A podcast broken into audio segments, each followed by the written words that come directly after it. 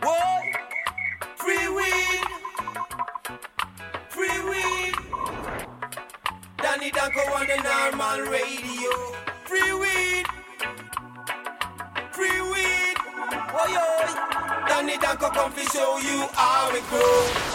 You're now tuned into free weed from Danny Danko on normal radio, presented by High Times Magazine. See me I say, boom bang, big respect. See me I say, Danny Danko.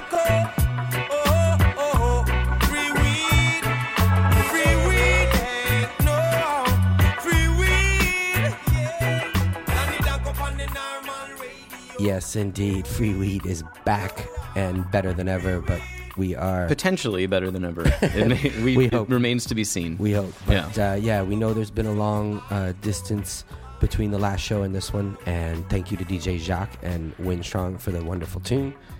Uh, we have a, a lot of stuff has happened between the last Many things have, have happened. pot was legalized in Colorado and Mhm. Washington State.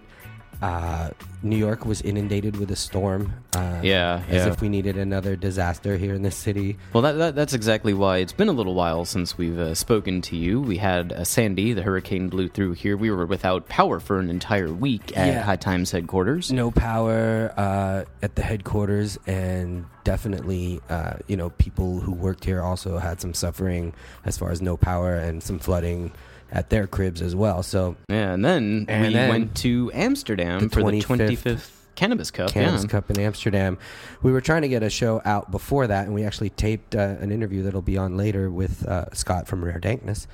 And uh, yeah, we're just excited to be back. And we taped a couple of shows in Amsterdam as well, live with Yeah, a two studio live free audience. weeds. That's pretty exciting. Yeah, and They're those gonna- will be released in the near future as well. So we're, you know, we're back, and and it's Free Weed oh. 2.0. That's right. So today uh, we have that interview with Scott from Rare Dankness, who actually won a couple of cups at the 25th Cannabis Cup in Amsterdam. So we'll bring that to you. Uh, we also have a great cultivation segment where Dan's going to talk a bit about composting and, of course, your questions and answers. And our own Craig Coffey is going to come on and talk about the intake process and judging in Amsterdam, and we'll discuss all the winners and the highlights, right? Absolutely, we're we're just excited to be be back from uh, just a wonderful cannabis cup in Amsterdam, honoring Steven Hager, who we had on the last uh, episode, as well as Mason Tvert, our freedom fighter of the year, also a free weed. Uh, you know, Past person. past guest. Yes, and. Uh, yeah, and and we I, I got to give an award to Noel Van Shake and uh, Wernard Bruining, who basically kickstarted the whole uh, Dutch coffee shop and seed company scene. So that was exciting. That was our Dutch Masters Award. So yeah, we're we're in for a great show, and uh, stick with us. We'll be right back after the break.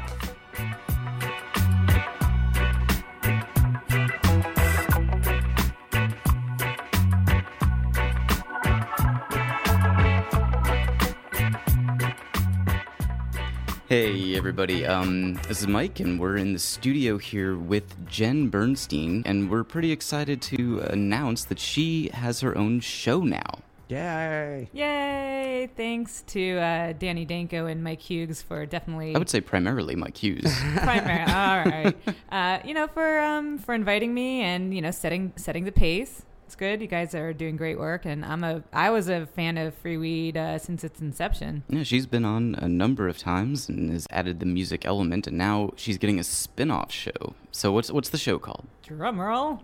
It's uh, Jen's Music Stash, and it's High Times Presents Jen's Music Stash. And primarily, we're talking about music and rocking out and sneaking backstage, smoking out the s- smoking the out bands. the bands, uh, what it's like to be a High Times employee and always be holding. and it's, it's cool, you know. We're sort of trying to start this High Times podcast network, and um, maybe Dan will be good enough to come on the stash. Oh, Dan, would you come on? Would Oh, you of course. Uh, hang Of out? course. Because you, you, um, you also love music. And, I do. Uh, being from like the Boston area, who did you used to go see? Well, I saw a bunch of different. I mean, I saw a bunch of hip hop, but I saw a bunch of uh, hardcore and a bunch of jam bands. I mean, my my my music taste runs the gamut pretty much throughout through a bunch of different genres of music. I mean, I worked for Relix for a little while, and I Mhm, yeah. was fairly well steeped in the jam band scene in New York when. Uh, bit of the nitrous scene too, if I'm not mistaken. potentially. but uh, you know, like the wetlands thing that was going on here in the '90s So and you're stuff. you're old school. It's awesome. Yeah, yeah. I mean, I saw the Dead with Jerry No, that's awesome. in uh, in Boston Garden, and uh, I've seen a bunch of those bands. I had, a lot of, a lot of fun uh, in those backstage type situations. So it's really cool that you have a show about that. And yeah, I mean, your area of expertise is primarily like jam bands, right? yeah, jam bands and rock and Rock. Uh, yeah. just So, had to did a thing with Led Zeppelin. yeah, I got to go to a Led Zeppelin press conference, Nice. and uh, you know we covered Crosby, Stills, and Nash, and now we're just you know we're also going to focus on you know up and coming bands too, and hopefully uh, get to promote some bands of the month. all, yeah, all I mean- sorts of music there, and uh, I am also on that show, so that's exciting. And uh, Jen, where can people find this show? Well, we are on the Twitter at JB Music Stash, or you can find us on Instagram also, and on Facebook. I really like Facebook, so if you want to interact with us that way, that's cool. It's just High Times Presents Jen's Music Stash. So we'll, we'll see you on online. Yeah, Cool, also this is uh, exciting. We're like starting a network. Basically, we have two shows and and we're growing the High Times podcasting Yeah, network. we're gonna we're gonna get there. If you want to actually listen to Jen's show, uh, hightimes.com slash the stash. And uh, yeah, we have a episode. We have two episodes uh, right on now. iTunes too, right? Eventually, you We're will be able to start do that. that. Yeah. Cool. Yeah. Awesome. So uh, big thanks to Danny Danko and Mike Hughes. right on. Right on, Jen. Thanks for stopping by. Everybody, please go check that show out and uh, stick around. We'll be right back with more free weed from Danny Danko.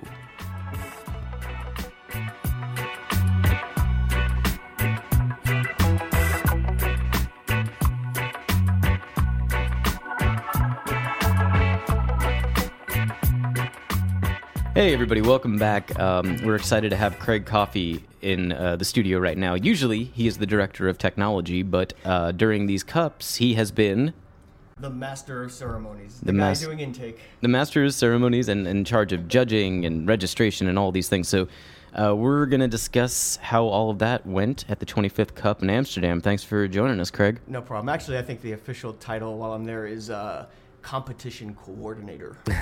Competition coordinator.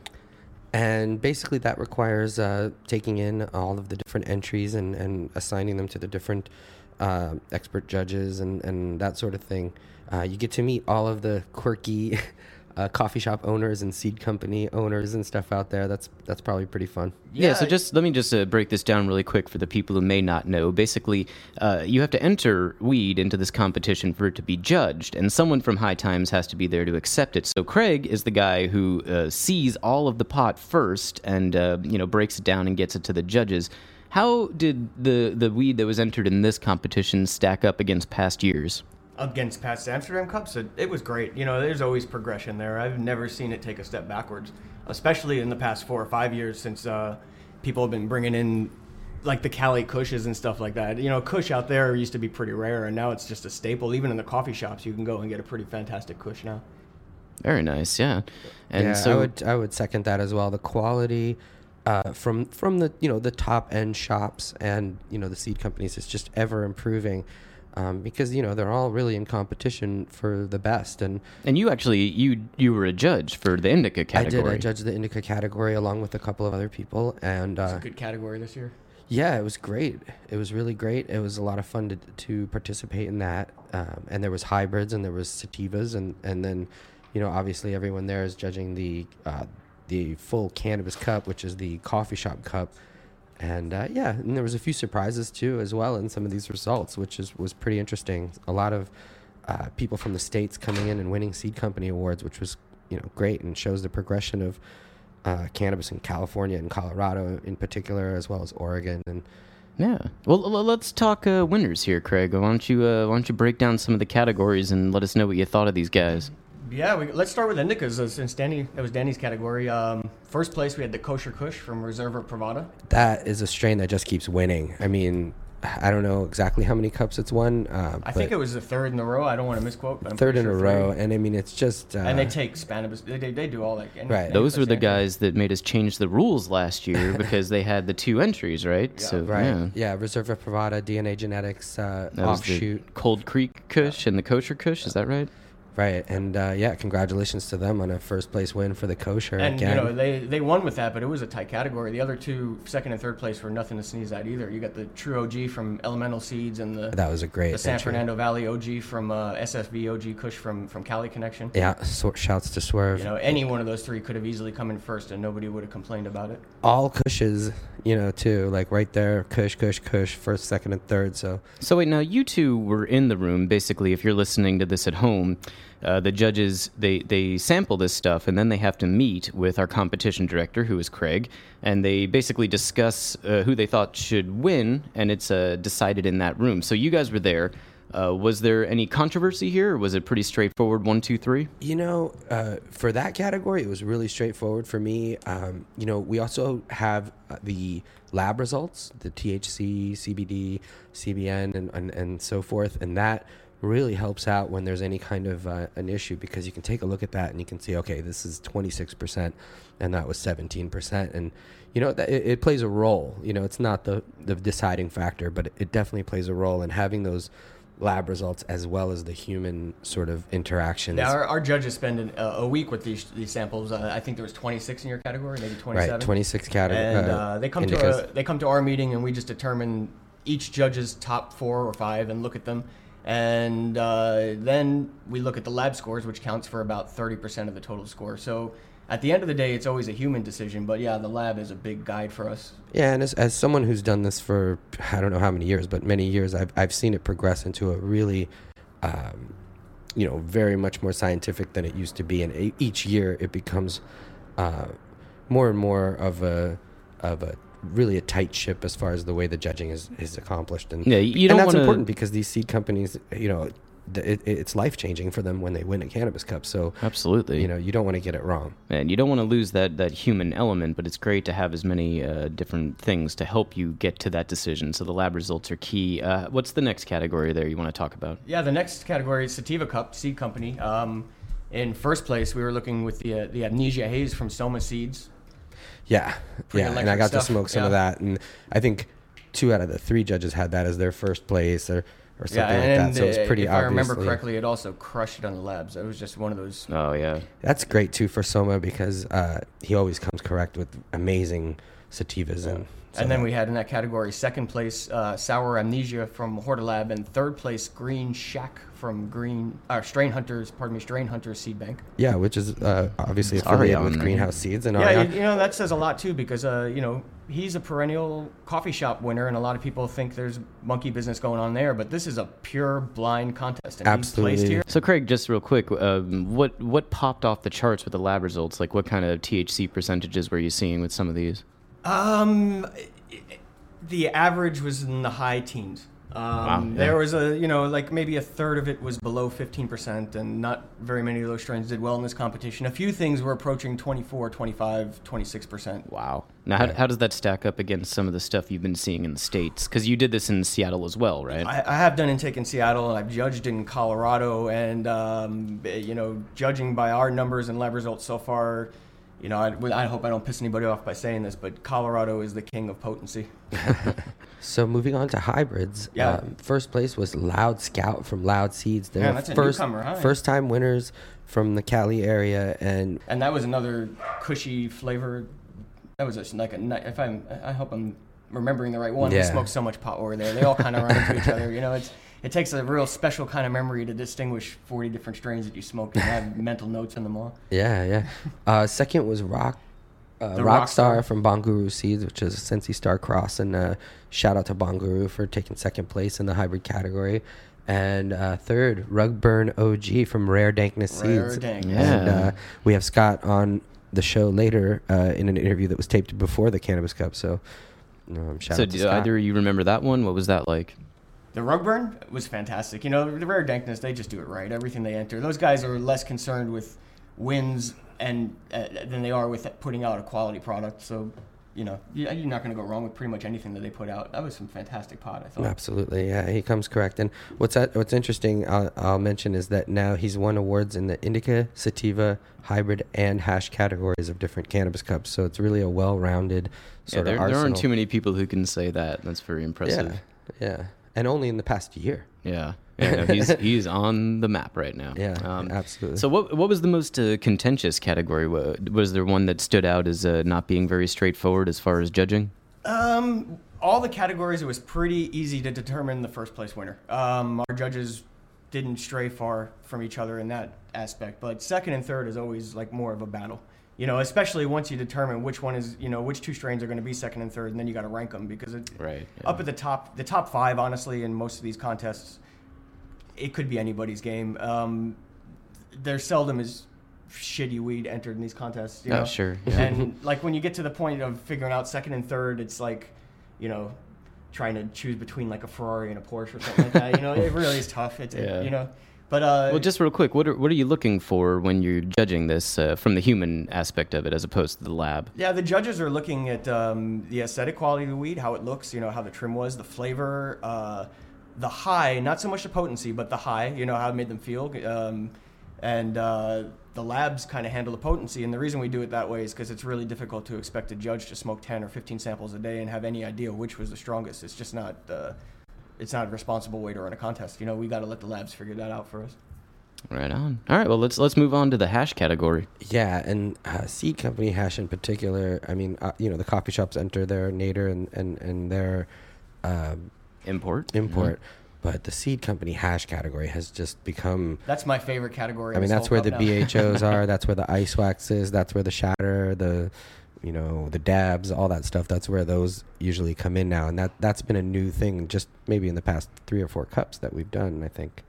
Yeah. So uh, so how did this category go? That was great. Um, uh, once again, this is another one of those categories where there were five things that could have been in the top three. It was just tough, but um, I think my judges did a great job on this one. In first place, they came up with the the Wheezy from Reserva Privada, which was like you know when I hit that and it literally made me sweat from the top of my scalp. and it was just crazy, crazy. Yeah, potent. And Wheezy's Wheezy was there, and he was very excited. He's an expert. Yeah, uh, he knows what he's concentrate doing. That guy's just maker. genius when it when it comes to that stuff. Yeah, You know, and then we had second place, a Tangerine Compound, Rare Dankness once again. Again, rare dankness. and that stuff was fire. It was like an OG Kush uh, shatter. It looked like amber.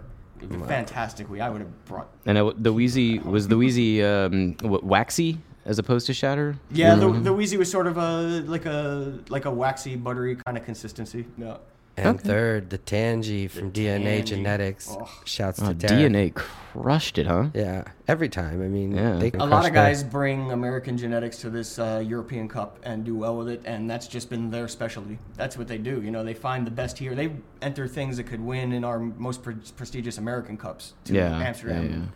Well, okay, so those just uh, if you're unfamiliar with how all this works, uh, those are the categories that our judges are responsible for looking at, and then those are the seed company categories, and then we also have the coffee shop categories, and that breaks down to import hash, uh, netter hash, which is hash from the Netherlands, and then of course uh, the coffee shop cannabis cup. So how did that go?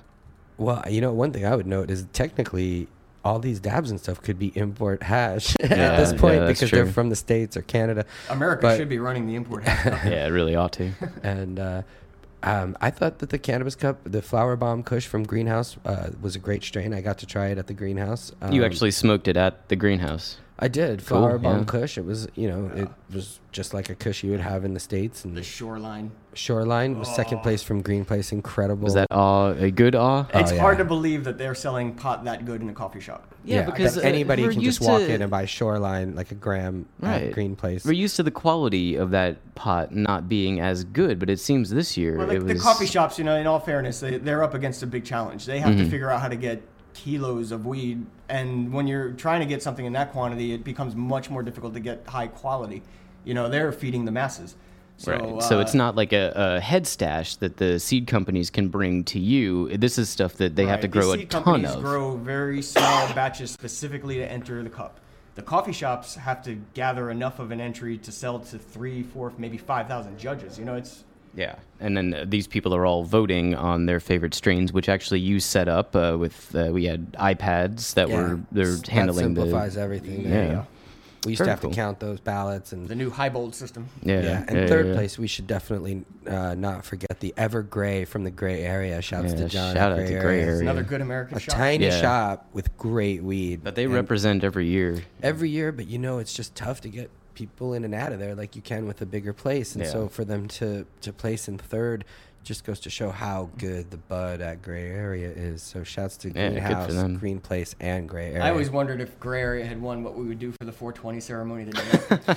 There's only room for like five point. people in there, man. right, right. Well, you just take over the whole street out in front. There's that big head statue right there. Yeah. right? Well, Craig Craig's referring to the traditional uh, gathering at the winning coffee shop the the following day at 420, and yeah, Gray Area is far too small to accommodate that kind of a group. But uh, let, let's move on to uh, import hash. How'd that do?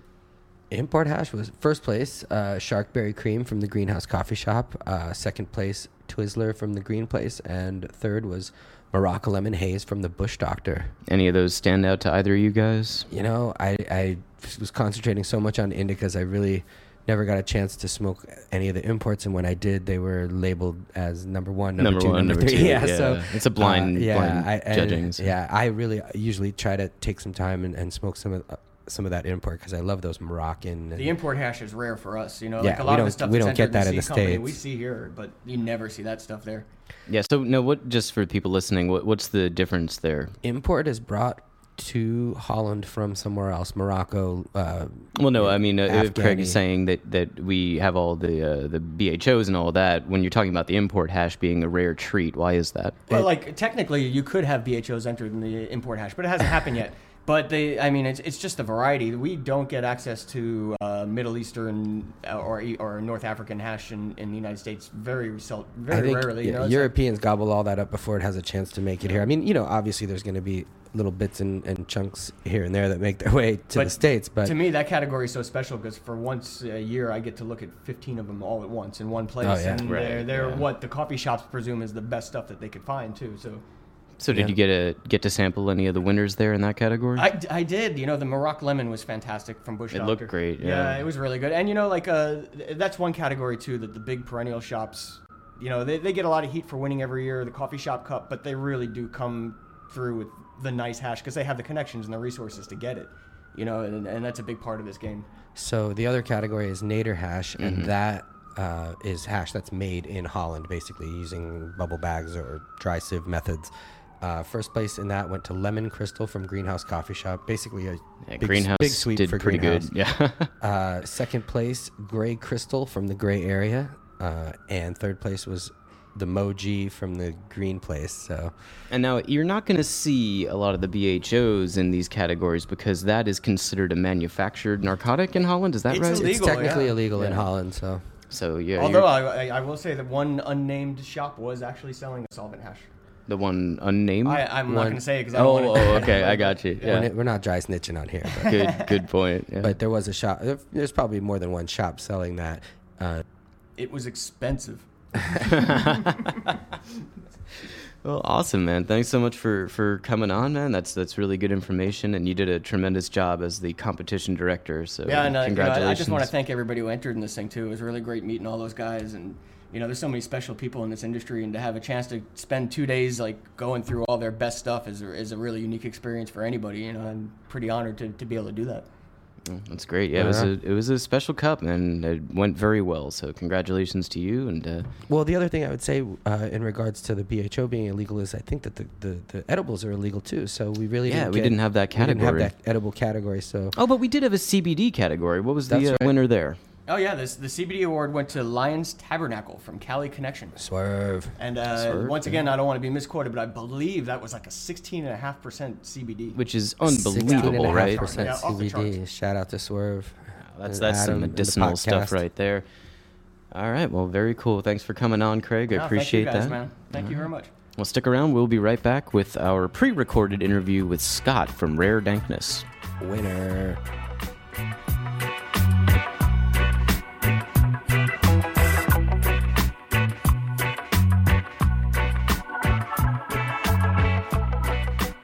Hey, you guys. Here's the deal. You can build a whole room into a grow room, or you can convert a closet into a grow room, or you can purchase a grow box, which is a grow room all built together. You don't have to worry about the electric. You don't have to worry about uh, how you're going to clean the air. You don't have to worry about the timing of the pumps or the lights or anything. BC Northern Lights makes these grow boxes. You can call them up at 888 236 1266 or go to bcnorthernlights.com. For a limited time, if you mention free weed, they're actually going to give you $100 uh, in shipping costs. And these things are big.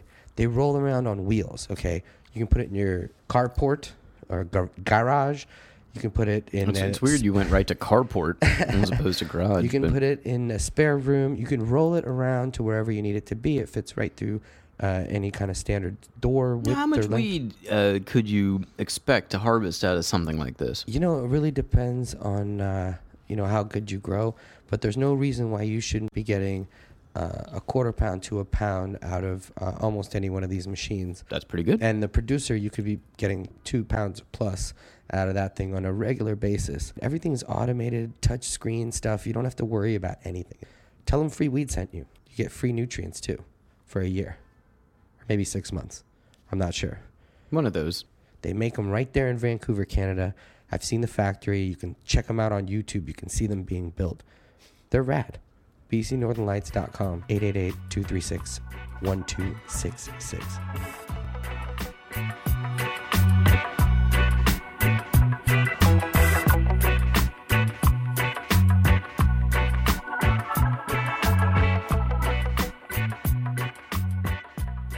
Hey, everybody, welcome back. Uh, we have a really, really cool interview to play for you guys right now, but we, we recorded it a couple weeks ago, right, Dan? Yeah, it was prior to the Cannabis Cup. It's with Scott from Rare Dankness. And uh, interesting fact, he went on to win two more awards at the Cannabis Cup in Amsterdam. So Yeah, his, his uh, trophy shelf, I think, is getting pretty crowded. He took third place in hybrid with the Rugburn OG, and then second place in the hash category for Tangerine Compound. So, congratulations to Scott. Yeah. What's cool about that too is he won uh, prior to this he won an indica and he won a sativa, so it's really like a, a sweep of the uh, seed company awards that He's are got them all. it's pretty Yeah. amazing. and uh, and all within like a year. Yeah, he he's on the scene in a big way. So uh, let's play this interview and see what he has to say. All right, we are back, and we have a special guest who has been on the show before, but it's here in the studio with us. It is Scott from Rare Dankness. Hey everybody, How are you? I'm doing really well. Right on. Um, visiting New York City, yeah? Yeah, enjoying it. Um, my we have family and friends out in uh, East Hampton, so we uh, brought the wife and the kids out and just spending a nice week relaxing. Excellent, excellent. Love the Hamptons. Yeah, man. Um, now, if people don't know the story, uh, I, a few years back, I think it was maybe 09 or so, um, I was researching an article called Breeding Denver's Nuggets, and I was looking into um, the different people, different breeders who were in Denver um, doing their thing, and Scott was one of those breeders that I wrote about. Um, and shortly thereafter, at our Los Angeles uh, Cannabis Cup, he won uh, the Indica Cannabis Cup, and then um, shortly after that, in Amsterdam, won the Sativa Cannabis Cup. Can you tell me a little bit about uh, those strains that won the Indica and the Sativa? Yeah. Um, in uh, L.A., we had entered uh, Docs OG, which is a cross of uh, the Face Off OG and uh, my RD1, which is uh, multiple back crossed OG with a little bit of chem in it. Um, you know, nice, heavy narcotic stone, uh, classic OG flavor, a little shorter um, internodal spacing, so nicer, tighter buds. Um, uh, really, really high in THC, um, which is kind of what we specialize in. And uh, then for Amsterdam, it was Moonshine Haze, uh, which is a classic back cross of Amnesia Haze, Neville's Haze, and the uh, Arcata Trainwreck uh, E32. Mm-hmm. Um, i- it's a the the Neville's Trainwreck is one of my signature strains that I've been doing since 2003. Um, I re- I've been a friend of Soma's for uh, you know 10 years. I've bought multiple multiple packs of Amnesia over the years, and I just have this you know fantastic Amnesia mother that I was trying to uh, you know bring the seed for him to you know honor him a little bit and. Uh, um, it did. It did really well. Not only did it win the cup, it got Soma's nod of approval, which is you know Yeah, one I of the heard biggest that things. uh, when you showed him your entry, he said, "Oh, I'm in trouble." yeah, yeah, it was kind of funny. I, I I rolled one up for him, and he was like, "I got to go up against this this year," and I was like, "Yes, sir," and he was like, "Damn." well, I mean, you you know, you're paying tribute to him as well when you're doing that, so Yeah, it's man. great. And um, you know, we always need people to take those things and, and refine them to a different level. Find those those hidden phenotypes, you know, that are out there, but um, you know might be lost to the masses, and, and bring it out. Yeah, man, most definitely. I mean, that's that's ultimately what breeding is about. Is uh, you know taking your plants and putting your own special twist on them, and hopefully people appreciate what you've done with it. Yeah, and that, that moment in uh, in Amsterdam is one of Dan's favorite Cannabis Cup moments where he got to hand you that cup. He's uh, very excited about Yeah, that. That's a pretty classic YouTube video at this point. Yeah, Um, absolutely. Yeah, there's a there's a moment when you call out rare dankness and it just gets quiet, and then you just yeah, you hear me just flipping out down front. So. I should also just say uh, very quickly, welcome to New York. We have a bit of construction noise in the background, so Oh, uh, hopefully that's you, not too distracting at home. But uh, yeah, they're jackhammering away yeah, at the building next door. So, um, but how how did your life change after winning these these cups? Um, actually, it's it's uh, it's been a pretty educational year. Um, you know, I've I've been able to uh, take time to you know step back away from being a commercial grower uh, to really focus on just uh, you know breeding for the love of the plant and producing seeds for the love of the plant. Um, you know, I've been able to spend more time with my family. Uh, you know, take my kids to places that you know I, I never got to go as a you know little, uh, single um, a, a kid from a single mom growing up in the South. Um, so that's been it's been really nice to you know culture my kids. Um, but at the same time, I mean, as much love as I get, you know, you get those occasional haters out there, and you know, I, I'm I'm human. You know, I make mistakes, and you know, sometimes when people throw stuff in your face, it just it hurts. You know. Right. How do you deal with the the haters? I mean, it must be pretty difficult. Um, well, you know, you get up every day and you do the best you can, and you just try not to worry about them, you know. Um, but you know, like Facebook with the social media that's out today, I mean, uh, I'm one of the few breeders that doesn't hide behind, uh, you know, my online name. Um, pretty much everybody that knows me knows me. Um, and you know, when you get when you can hide behind a 17 inch screen or a 15 inch screen, and you know, sl- slander somebody or make attacks at their family, I mean, it's it's easy to do, and it's just you know, it's it's part of the game, I guess. Yeah, but probably not something you you really expected. Yeah, not People really, coming man. out of the woodwork and stuff. You know, and, and, and I can say honestly, for every hundred uh, people that hit me up for support and tell me how I've changed their lives and how you know I've given them medicine that you know has made them be able to bear the day, uh, you know, I only get like one or two of those hate mails. So. Yeah. Yeah, It's no pluses big deal. outweigh the minuses. Yeah, most definitely, most definitely.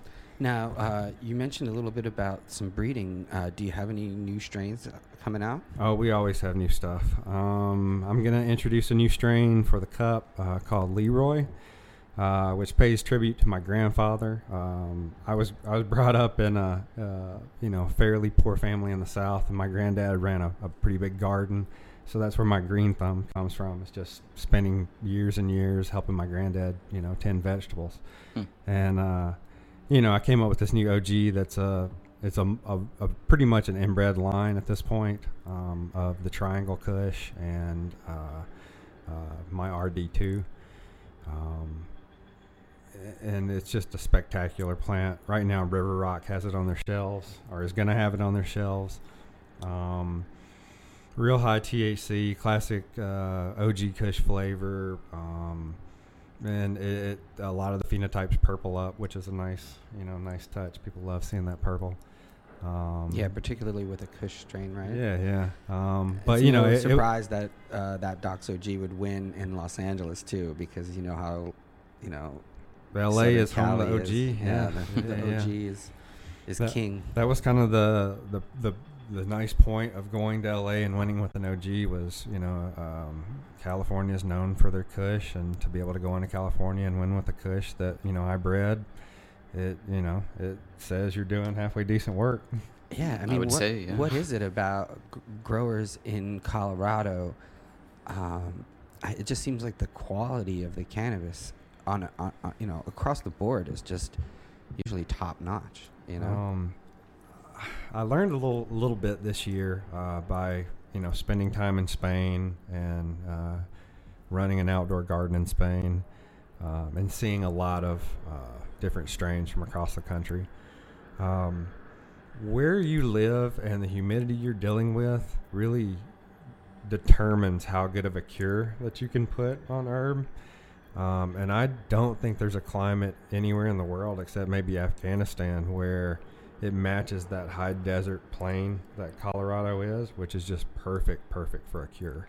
But it's Um, dry though, right? Yeah, but you can get herb to a certain dryness and then seal it in a jar, and it just holds it, you know. And Wow. the, the, the longer and more steady that that humidity is, um, you know, I think it just it really makes a difference. I, I saw some beautiful, beautiful buds that um, just would not dry in Spain, you know. And when when plants just don't dry, I mean, it it, it it it changes. You know, you get a lot more of that chlorophyll f- flavor, and um, you know the the terpenes don't come you know out so crisp.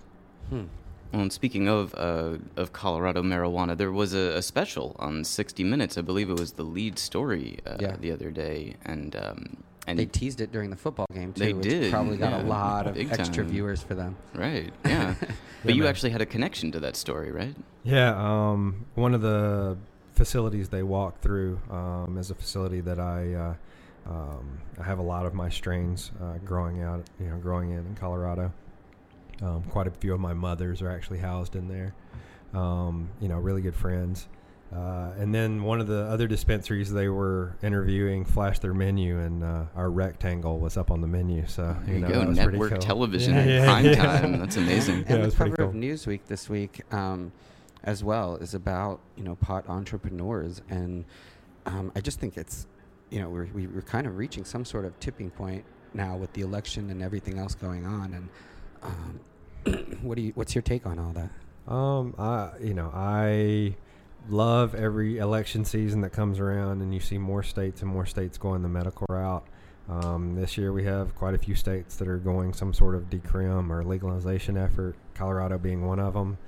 Um, I'm all for it. You know, like I, I know this plant really has more benefits than it does harms. Um, uh, the first state that allows this to go through and, and, and taxes it or regulates it is going to make so much money. I mean, Colorado's already made like thirty million dollars in taxes just from uh, the the industry that we have there.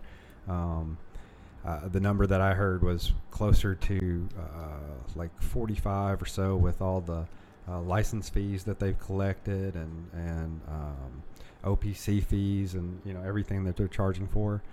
Um, but you know you'll be able to do so much more for your state with you know funding for schools and funding for infrastructure and uh, you know help helping out with social programs and um, you know and not just taking that money and funneling it back into law enforcement you know Right. like that's the most you know ridiculous thing um, I, and I think with the situation that we are in uh, economically, it makes sense. You know, like it's it's a great way to you know generate tax dollars, Create jobs. create jobs, and honestly, the when you start to look past just the medical benefit of it, um, I mean, it's it's the it's the future of, of oil. It's the future of um, you know alternative energy. I mean, uh, housing material and paper and clothing and there's just so much we can do with it that it's just pretty stupid that we're not doing it now. yeah. Well, I think we're heading in that direction. Um, let's talk a little bit about breeding. Um, we talked about it a little bit, but um, let's actually talk about the actual process. What, what exactly? How do you make cannabis seeds, um, high quality cannabis seeds from two plants? Or Um, yeah, male and a female. Uh, well, you can do it with a herm female and, and another female, but uh, traditionally it's with a male and a female plant. Um, there's you're basically taking the pollen from the Uh, flowering there's, male. There's two ways of doing it. You can do it uh, closed pollination or selective pollination, which is what you're saying, where you flower a male somewhere and you flower your females, and you collect the pollen in some sort of uh, container, and then you use a paintbrush to um, selectively uh, choose buds and apply, you know, apply the pollen. Um, and open pollination, which is where you just have your male in your room with your females, and you, you let them do their thing. You know, you, you play a little, uh, you know, Barry White and stuff, and just let, let it go. Um, you know, prime fertilization for for seeds. The time you know for the pollen to hit them is usually between day 24 and day 35 of flower. Um, and at that point, you don't want to apply any more pollen because you'll end up with just more white seeds or more immature seeds, or the plant's going to put a lot more effort into creating just seeds that won't get ripe. Um, if you hit that like prime ovulation window, uh, you get really well formed, dark striped uh, seeds that are protected by the bud. That'll be ni- you know deep inside the bud. Um, eh, you know, it, it, it's it's fairly easy. They you know they do their own thing. The big the hardest challenge is selecting the good plants. You know, Mhm. selecting good males and um, you know with the laboratories that we have out in Colorado now, we can you know look at the scientific side of stuff and look at the hard numbers of CBDs and CBN and THCs, and we can even look at that through through our males. Um, but before that, it was just intuition, and then you know growing out the offspring to see how they came out. Mm-hmm. And do you kind of miss uh, that aspect of it? Do you wish that it wasn't I- so science based? You know, I still I still use the intuition quite Yeah. a bit. You know, like there's just, you know, I've always said plants kind of speak to me. You know, and it, it's just one of those things when you find a good male, like you know, before you ever know he's a male, like you know it's a good plant. Yeah, I think that has to be what separates, you know, really elite uh, growers and breeders from, you know, what we would call, I guess, pollen chuckers, right? Uh, yeah. So, Uh, Intuition. Yeah. There's a lot of uh, those derogatory terms for people who are, you know, I mean, honestly, they're just experimenting. Everybody does that um, to kind of to get their feet on the ground. But um, I guess you'd say that more I, about. I someone get called pollen chucker every once in a while. it's just like whatever. You well, know. I, I doubt that. But um, anyway, yeah. Um, but yeah, I was, uh, you know, speaking on that kind of that, the intuition part. Um, I was hanging out with Jorge Cervantes uh, earlier in the summer, and you know, for the first couple days we hung out, we were introduced through a mutual friend. Like he didn't know me from anybody, you know, like he's not up on the internet too much, and Mhm. you know, he's just, you know, he's Jorge, Mhm. and um, you know, I was telling him at one point, I was like, I don't want to seem like a freaking, you know, schmooze or a butt kisser or whatever, but like, I've read your books, man. I read all your, you know, Ask Jorge things and, you know, high times over the years. And, you know, like, I've used your advice quite a few times. Um, but at the end of the day, you know, no, no piece of advice you read anywhere is going to step in for just growing the plants, you know? Mhm. And uh, after a couple days hanging out with him, he came to me and was like, "Hey, man, I just kind of want to apologize. I didn't realize who you were." He's like, "I talked to one of my friends here in Spain, and he was like, "Oh, you're hanging out with Moonshine? You, you know, does he have Moonshine Haze on him with you know with with him right now?" Um, so that was kind of cool, you know, Yeah. like uh, the the old meeting the new. right, right. And, sure. and and you mentioned that moonshine thing. I mean, you were heavily involved in the in the overgrow days, which, uh, if people don't know, it was there was a website that went down. I guess around 04 or yeah, or- 04, I right. think is when the, And the, this the was a place mounted where- police sees the surfers. Mhm. But uh, but before that, it was a place where um, a lot of people from all over the world were getting together to chat about breeding, and there was obviously some sharing of genetics and, and, and things that went down back then. Um, could you speak on that a little bit? Yeah, um, Overgrow. You know, it was Overgrow.com. Uh, it, before there was IC Mag, or before there was Roll It Up, or THC Farmer, or any of those, there was there was Overgrow, and there was very little trolling back in the day. You know, like everybody that was on there was there for a kind of uh, a common purpose. You know, to see this plant, you know, overgrow the world. You know, Mhm. like. Um, there used to kind of be this collective thinking that if everybody was doing it, it was harder to arrest us all. You know? yeah, I mean, and there still is that thinking, and I mean that's even that's why I, I named the show "Free Weed" is because if everybody grows it, it's free, Yeah. and you just give it to your friends, just like any other vegetable, and Yeah, and, and, and- you're taking all of the things that all of the negativity completely out of it, you know, and just treating it like and the more The- people the see that, that it's it the more the more people see it's harmless, the more it's accepted. you know? absolutely, absolutely. Um, and uh, you know, Overgrow is one of those spots where I mean, they sh- there was people from everywhere: South Africa and Australia and Japan, Russia. I mean, everybody was on this thing, and you know, showing off huge outdoor grows and greenhouse grows and basement labyrinth grows, and um, you know, there's a few Making people. friends. Yeah, making friends and making connections so that when you traveled, you could go like you know hang out with somebody who had weed, and you wouldn't be without weed while you're on your travels and stuff, you know. And uh, yeah, you know, a lot of people back then. Uh, there was all these myths about clones. Like when you took a clone, you had to treat it so carefully and get it immediately rooted, and you couldn't stress it at all. And um, you know, I, I think there was just a group of people who kind of debunked the myth and uh, you know went out of their way to start um, taking snips and and you know traveling with them and uh, you know get, getting them from one side of the country to the other side of the country. And you know even though that snip didn't have light for four or five days it survived. And all of a sudden there's a you know clone that was a clone only in the west coast that's now a clone only on the east coast. And, Mm-hmm. um, so there was like a lot of really cool you know friendships that were made that way. And when overgrow went down you know everybody kind of either moved on or went underground. I mean there was a lot of people thought you know there was going to be thousands and thousands of busts that came from that Right. there wasn't Mm-hmm.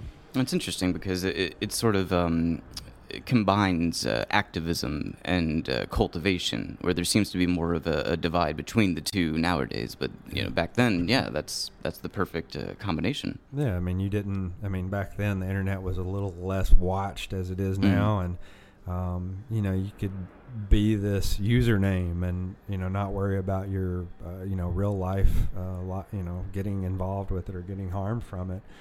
Um, nowadays, with as many med states as there are, and as you know, as Big Brother watches us all, I mean, there's quite a few people that you know try to hide but really aren't hiding, and then th- there's those of us who are just exposed. You know. Right. And uh, I'm one of those that's just exposed. It seems like how there's going to be progress is if you put yourself out there and you yeah. actually, yeah. yeah, so- yeah, most definitely. We are speaking with Scott from Rare Dankness. Um, what do you see as the future uh, right now? Like, what what do you see down the road for Man, um, with all that's going on in the U.S., I, I honestly I don't have any gut feelings one way or the other. I've kind of got my fingers crossed and I'm holding my breath. Um, as far as Europe goes, uh, Europe seems like um, it's about to change over there. I mean, uh, the whole region around Prague and the Czech Republic and you know all that is is starting to open up a little bit. So a lot of the seed guys have been telling me that Eastern Europe is just exploding. Yeah, I mean, flowery fields. Those guys are selling like ten thousand clones a week. You know, like Wow. that's that's amazing. Yeah, and they're buying Um, seeds by the kilo Yeah, instead of you by know, the Spain, ten packs. in Spain, uh, fifty-eight million auto-flowering feminized seeds were sold in Spain alone last year. wow. So that's fifty-eight million plants that grew. You know, if the Somewhere. seed cracked, yeah, if the seed cracked, it turned into a female, and that's a bud. You know, so um, with as poor as that country is and as divided as it is, I mean, right now the whole northern part of the country could become its own thing, the Basque region and Catalonia. Mhm. Um, and the rest of the country, you know, is hurting for money. I mean, really, really hurting for money.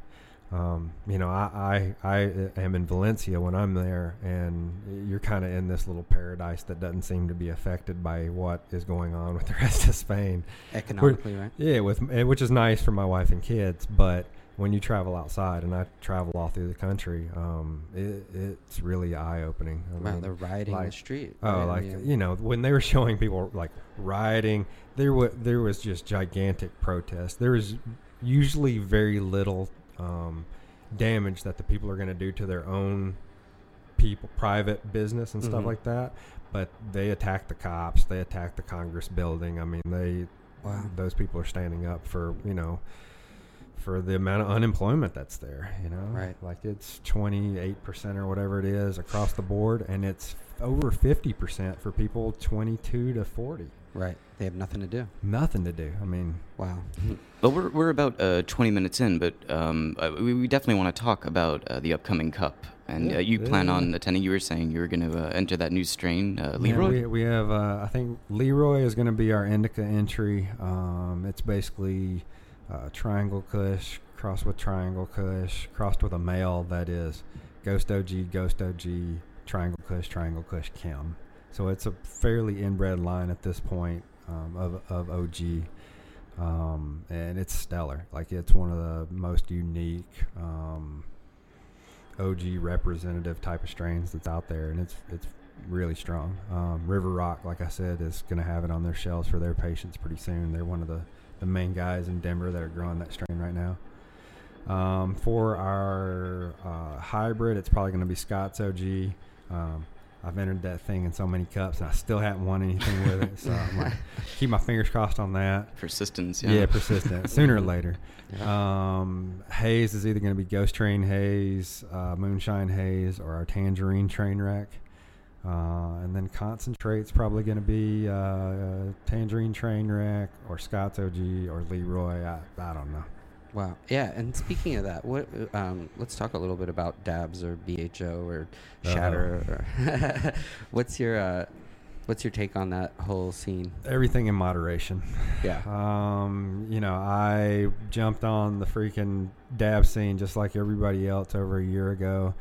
Um, as the lab quality came up, it was it was better than anything that I could make on my own, you know, in house.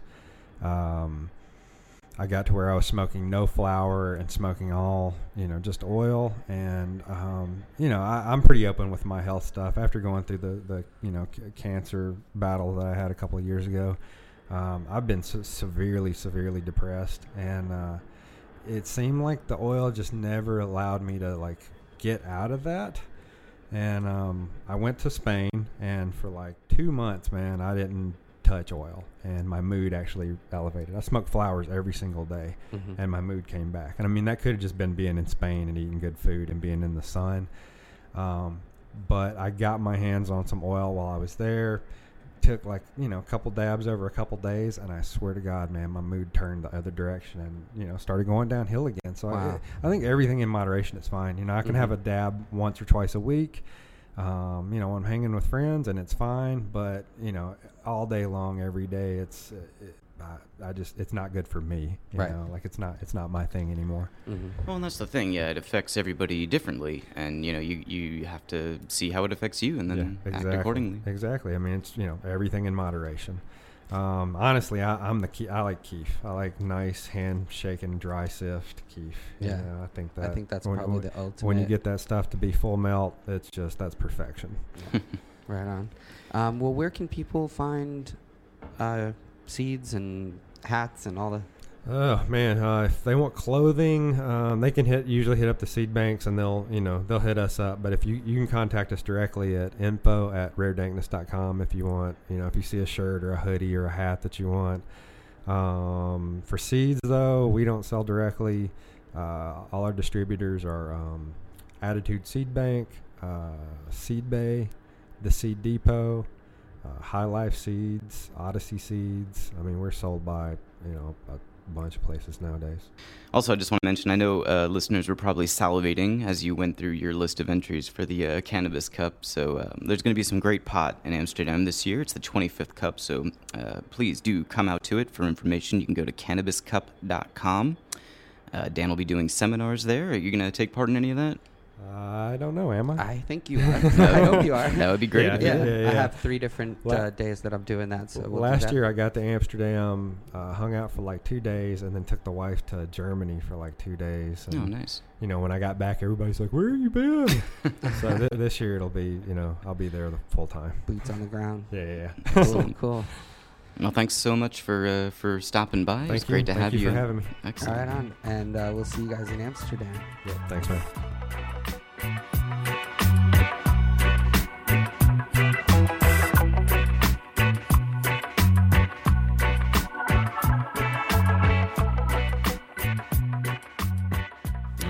It was it was really cool to hear from Scott, and uh, again, congratulations to him on some big wins over there in Amsterdam. And uh, now, what do you think, Dan? Should we move on to our cultivation segment? Yeah, sure. Let's do that. Uh, that starts with the strain of the week. It certainly does. And the strain this week is Shiatsu from BC Bud Depot. And this comes from pretty rare genetics, which is really cool. This is from Japanese growers on the island of Amami Oshima and uh, there, it's very underground there.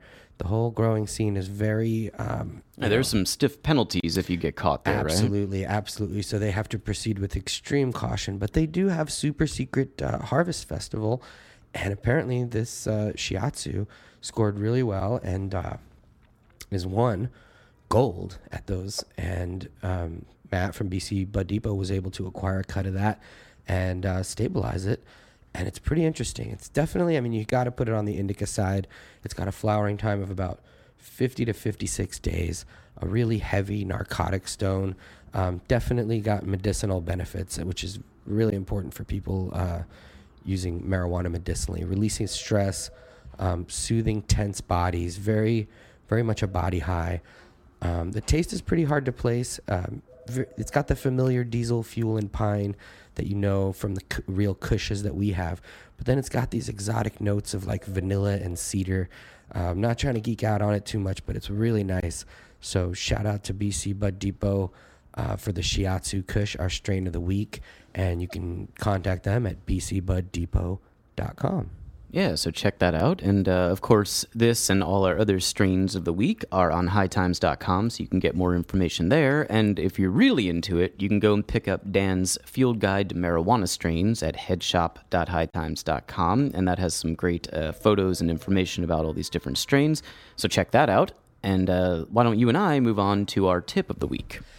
All right. Well, this week I decided to uh, expound a little bit about composting. Now, uh, not every grower is going to benefit, especially an indoor micro grower, not really going to benefit too much from composting. But if you grow anything outdoors or in a greenhouse, um, and there are indoor applications as well for compost tea. So, uh, even if you don't grow, it's important to compost because it's a good way to get rid of uh, food scraps and things like banana peels and all kinds of stuff. And you can do it even in an urban environment if you have one of those, uh, you know, tumblers you can buy.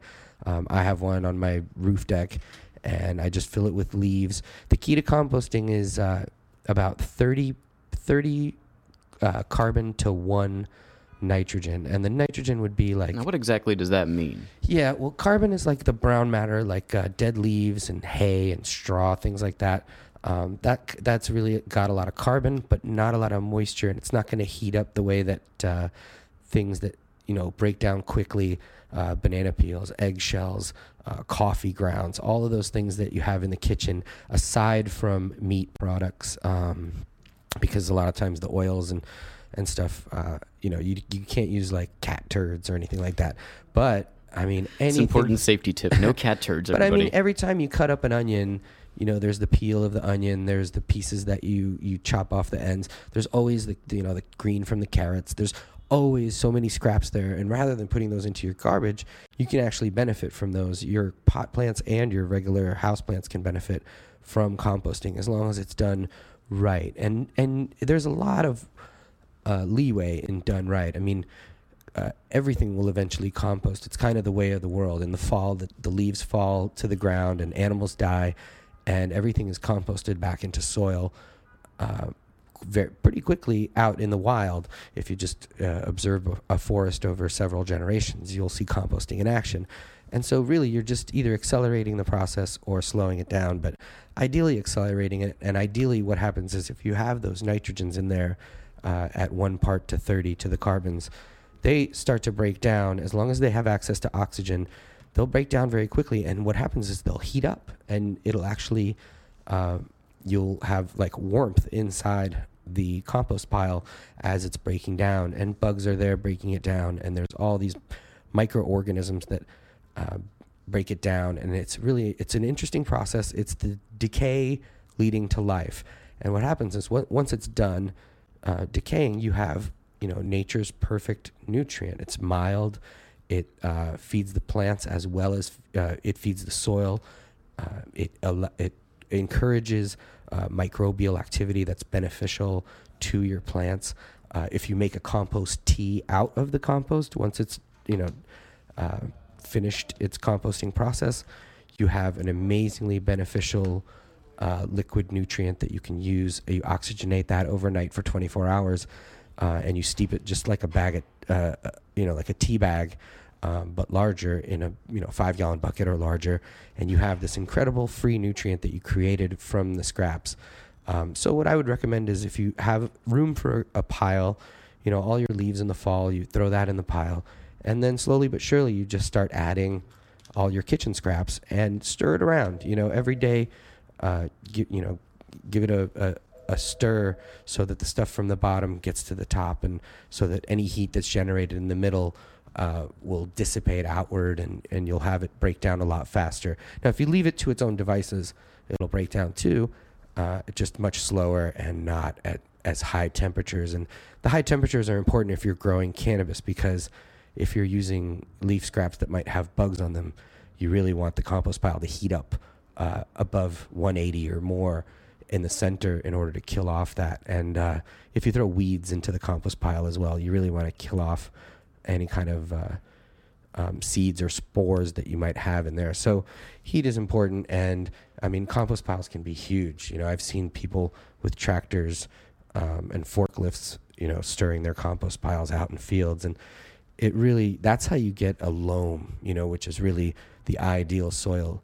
And I also believe in sheet composting and layer composting, where you're just adding it on top. You don't have to till soil after you know you can leave it and and just improve on it from above by adding composted material on top.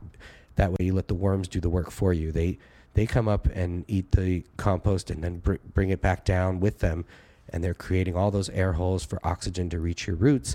They're uh, breaking down your compost even further into a level that uh, the plant roots can actually take them in, and you're constantly every year improving your soil rather than depleting it. And in this way, you can really grow without um, having to spend money on lots of nutrients. And you know, the emphasis would be on outdoor growing or greenhouse growing. Indoors, I recommend the compost tea as a foliar feed and also as uh, something you give to the plants.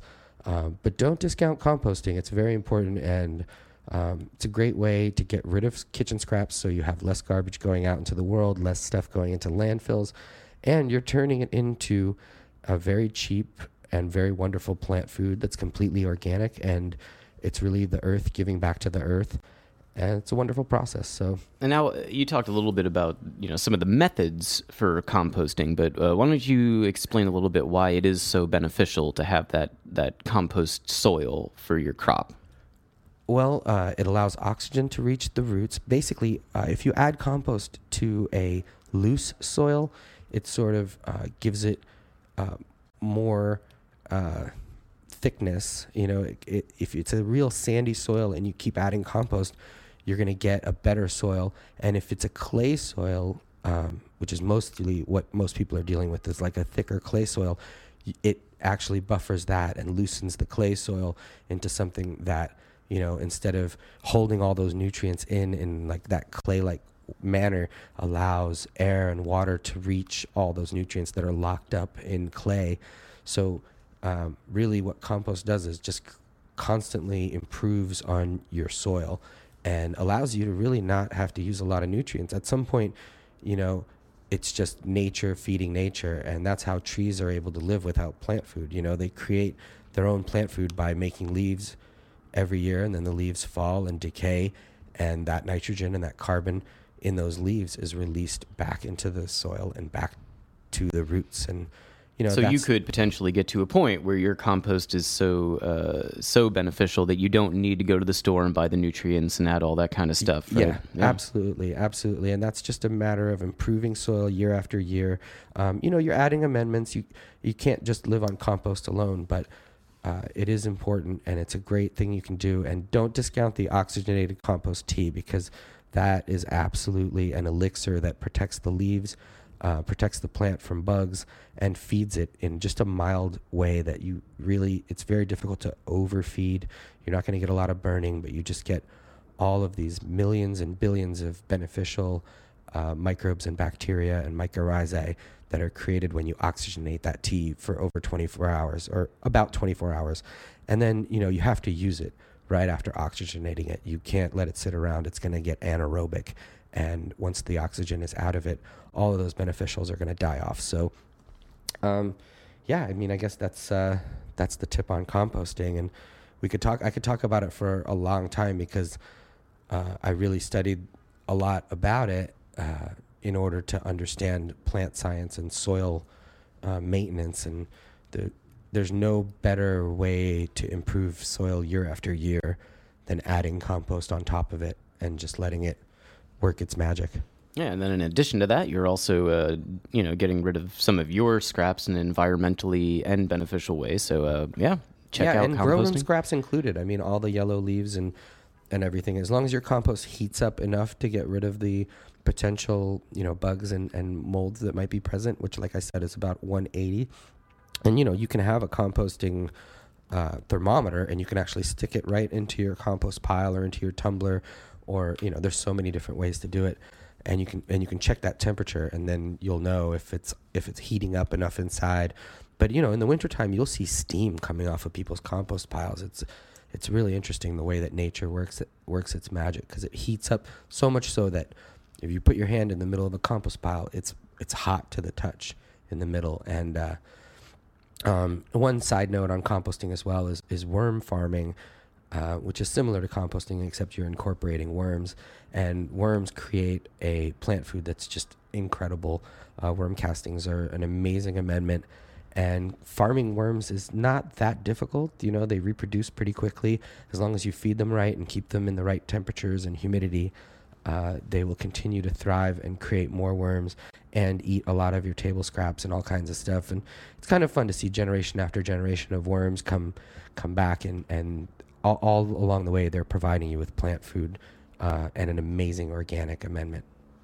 All right, very cool. So that's a tip on composting, and I'm sure there is more information available on hightimes.com if you'd like to check that out. What do you say we move on to my favorite part of the show, um, the question and answer? So basically, if you're listening for the first time, uh, you could send your questions via Twitter at Danny Danko, hashtag freeweed, or uh, email. It's freeweed at hightimes.com, and Dan will answer your question on air. So uh, let's get started. We have an email question from Elliot. I'm going to try my hand at Northern Lights this year. It'll be outdoors in Portland, Oregon. I'm wondering what steps I could take to prevent mold. Wow. Okay. Uh, he said outdoors. Outdoors and in the uh, Pacific Northwest. Well, uh, it is tough to prevent mold in that region. Uh, powdery mildew is quite a plague up there. So, uh, good luck to you. Um, Northern Lights doesn't have a super long flowering time, so um, as long as you're not extending, you know, well into October or November with the flowering time, there's a lot less risk. But you know, um, any strain grown in or the Oregon area is going to have some uh, potential for mold when the fall comes. Um, outdoors, it's a little more difficult to avoid. Uh, but Northern Lights isn't known as something that you know is specifically very prone to it. It's uh, it's pretty acclimated to the region. Um, so yeah, I mean, I guess I would say, uh, as far as steps that you can take, uh, just keep the plant very healthy, and uh, you know the composting thing I talked about earlier would be great to help it fight off fungus as well. Okay, well, very cool. And uh, just a, a, a amendment to that, Elliot. Um, we recorded a couple of live free weeds. We mentioned that earlier when we were in Amsterdam, and uh, we had a panel on the first day. I, I, forget who exactly was involved with that. That was uh, Milo and um, Brett, I think, from Apothecary.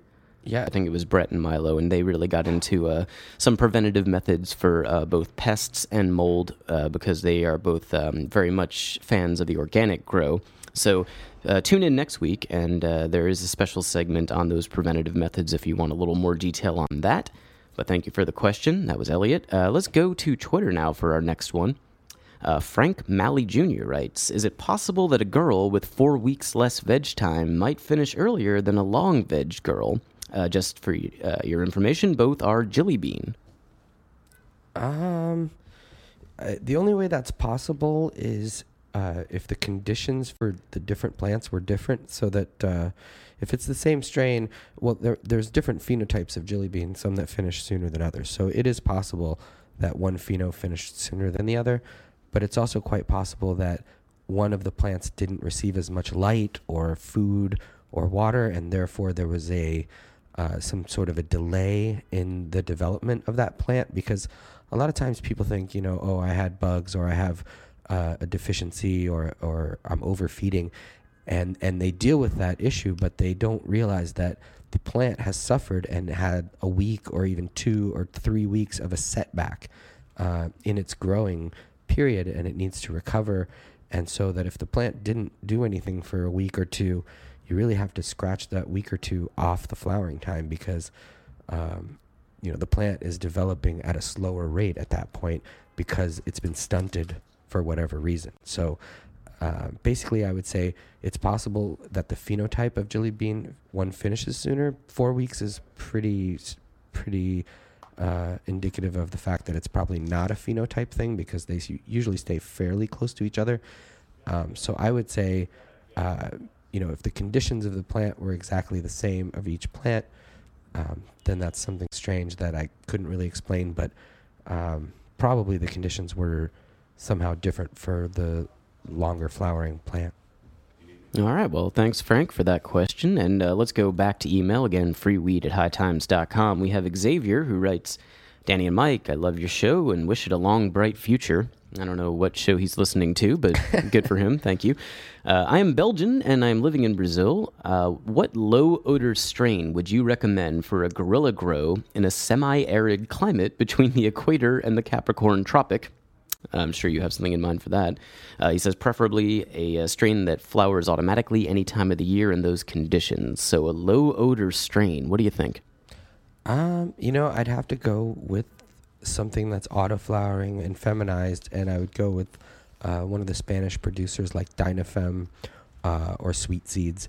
Uh, those companies that produce uh, auto flowering feminized strains because they are they tend to have uh, less of an odor. They're going to automatically flower in your region uh, regardless of the uh, the photo period, and uh, they're simple as well. So you're talking a Gorilla Grow. These these type of seeds, you plant them, and 80 to 90 days you come back and you harvest, and you don't have to worry about males. You don't have to worry about um, you know the the flowering periods or anything like that. It's really just uh, plant and harvest. And so for your circumstances, I would go with uh, those type of seed banks that produce auto flowering feminized seeds. And as far as low odor, um, most of those strains are probably going to tend tend to have a little bit lower of an odor, um, just because of the process in which they're produced and and uh, you know and where they're from. All right. Well, that was very specific, uh, like between the equator and the Capricorn Tropic, but uh, hopefully that helps. And thank you, Xavier, for your question. You know, I would uh, just preface that with uh, if you're asking for an actual strain, um, the highest yielding auto flowering feminized strain that I know of is called Moby Dick, and it's available from Dinafem. And is that a low odor strain? Because I'm, I'm a little it's, unfamiliar it's, it's with. lower odor than than you know uh, strong odor strain, but it, you know it's still got what would what would be a strong odor strain? Would you say? uh, anything in the Chem Dog, Sour Diesel, Right, right. Kush kind of family. Uh, you know, a lot of the hazes smell really strongly from far away if they're outdoors in a gorilla spot. But uh, But yeah. you're saying, you know, high yield, auto flowering, and low odor, Moby Dick from Dinafem. yeah, if you had to pick just one, I think I'd go with that. Very cool. All right, check that out, Xavier, and thanks for your question. Uh, got time for one more? Yeah, sure. All right, let's do it. Um, Mr. Man writes Now that Colorado and Washington made marijuana legal, how does that benefit the grower? And if uh, how would it not benefit the grower? And a follow up uh, Can a grower go there, meaning Colorado or Washington, and make a life out of growing pot? Huh, interesting. Well, I guess the first and foremost way that it benefits the grower is it keeps the grower out of prison. That is a benefit. Yeah, it's a huge benefit, and it's one that is sometimes overlooked when this argument is made. So, Also, just a side note there, pretty amazing. In Washington, they're actually already starting to throw out court cases. yes, You know, for, for people who are on, uh, who had pending court cases regarding uh, pot possession, they're they're already tossing them out. It's pretty amazing. By the hundreds. Yeah, thanks to I five hundred two. So, Yeah. congratulations to Washington State. But okay, go ahead. Yeah, um, I mean, yeah, like I said, that's the biggest benefit. And you know what? Prices will go down. Absolutely, prices will go down, and that's a good thing. That's a good thing for the grower. That's a good thing for the patient. That's a good thing. Now, how's that a good thing for the grower? Because I'm Well, sure look, that some people would uh, the- would wonder that. the cost that the grower has been getting is inflated so much so by the risk that the grower is taking. So when you're growing in, in, in, a, in a place where someone is going to put you in jail for 10 years if they catch you, you're going to charge top dollar. And that's just a fact of life. But you're also going to be living a very stressful existence. And, you know, any of that, a lot of that extra money is going to go to ensuring your safety. And all I'm saying is, if the price goes down, you can still make a living growing, and you can live in peace. Yeah, and you're not, going to go to jail, right? you're not going to go to jail. Uh, people are going to treat you like a professional cultivator. You are going to be producing a product that you're proud of, and you can come out from the underground and be in the light of day. And it's immeasurable what that is worth. So all of you people who think that uh, you know it should stay illegal because otherwise I won't make any money, you're you're all dead wrong. And that's why this show is called Free Weed, by the way, too. And obviously, I don't want it to be absolutely 100% free for everybody. I mean, in an ideal world, maybe, but the the fact is, you know, $350, 400 dollars an ounce, you know, three thousand dollar a pound. These are prices that are so inflated as to be ludicrous for vegetable plant matter. So yeah, those those are black market prices. And what's interesting is in Washington and in Oregon, you know, those prices had already dropped significantly. Oh, um, yeah. If you look at the THMQ, that's our trans high market quotations every month in high times. The, the prices in the east, like in New York City, you'll still see 450 even $500 an ounce. But for years now in Washington and Portland, 200 250 an ounce and, and that's not for you know crappy weed that's for high end stuff there Yeah, I mean, and that's the way I would put it. And if here's the thing, if you think you can just move to Washington or or Colorado right now and be a grower and grow in a big, huge warehouse with uh, hundred thousand watt lights, you can't. It takes a serious amount of expertise. It takes understanding how to manage huge amounts of heat, huge amounts of light, um, an insect infestation, a uh, any kind of catastrophe with mold or anything costs thousands and thousands of dollars, hundreds of thousands of dollars. So, you, you know, that's a stressful existence too. But and you, you'd have to think that there those people are already established. They they've already built that kind of thing Right. for them. And now that the, it is But- legal in those states there are plenty of growers currently in those states who have the upper hand i would say. So Sure, and but there are jobs as if, if you're a hard worker, you can get an entry level job as a trimmer, as a Work uh, your way up, leaf inspector, as a you know an apprentice to a grower. You got to work your way in and work your way up and understand what it's like. Because if you're used to growing with a couple of thousand watt lights in a in, a, in an attic or a basement and you think you're going to step up to you know a huge warehouse full of plants uh, and not suffer all kinds of setbacks um, you're crazy and i've seen it and Well, it's like we always say on this show, like, you know, growing pot is a, a, a lot like anything, any other industry. Like, we work in the magazine industry, and you don't just jump in and become the editor in chief of High Times. You know, you have to put your time in and uh, kind of earn it. So, not to discourage anyone from attempting that, you know, go there, but just realize that you are going to have to start at a certain level and work your way up. Yeah, absolutely. But the sky is the limit. I mean, you know, like I said, I started here answering the phones and breaking down boxes, and here I am on my own uh, 31st episode of a podcast. That's right. Yeah. So, and I'm here too. I don't know why, but anyway. well, we hope we hope that helps, uh, Mr. Man. And uh, you know, again, I think on behalf of Dan and, and myself and everyone at High Times, congratulations to Colorado and Washington. We're very proud of you guys out there. Mason Tvert, Rick Steve, Massachusetts, Allison too, my Holcomb. home state. That's right, medical pot there. So. Uh, great election day for weed, and um, I think that wraps up our cultivation segment. You want to take a little break? Let's do it. All right, we'll come back and we'll put a bow on it.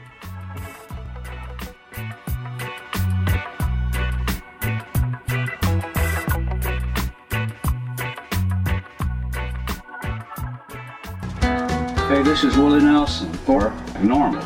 And I smoke pot and I like it a lot. I learned a long time ago that marijuana is a lot safer than alcohol. There's nothing wrong with the responsible use of marijuana by adults. It's time we stopped arresting and started respecting those who smoke marijuana responsibly.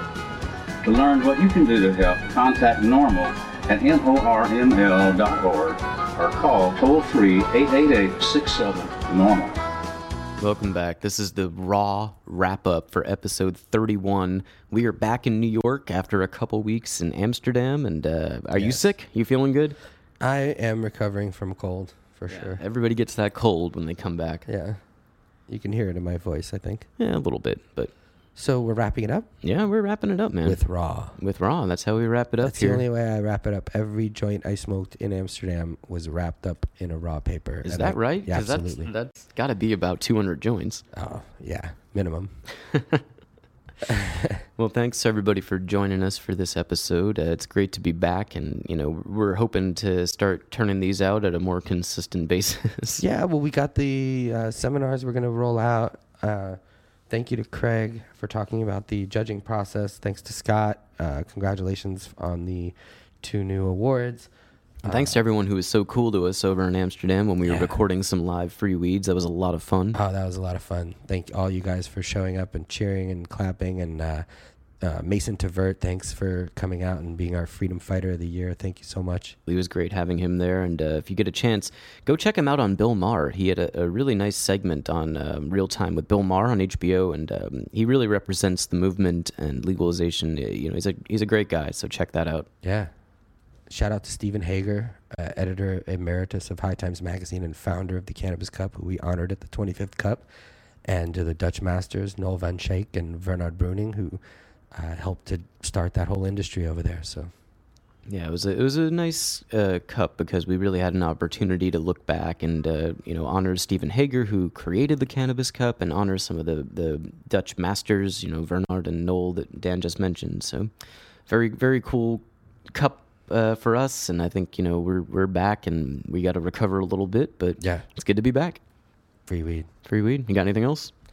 No, just uh, you know, thanks for being patient and, and, and waiting a long time for this episode. We will try to maintain consistency in the future, and uh, we feel it from you guys. I feel it on Twitter. I feel it on Facebook, on Instagram. So just keep keep uh, encouraging us, and we'll keep doing what we're doing. Thank you. Episode thirty one, officially cashed.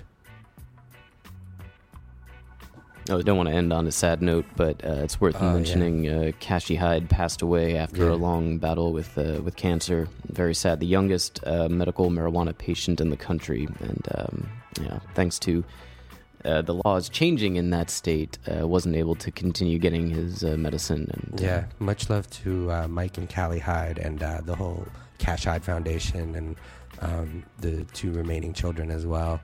Um, you know, we feel for you guys and thank you for everything that you've done. uh, go make donations if you'd like. CashHydeFoundation.com. Yes, please. Rest in peace, Cashy.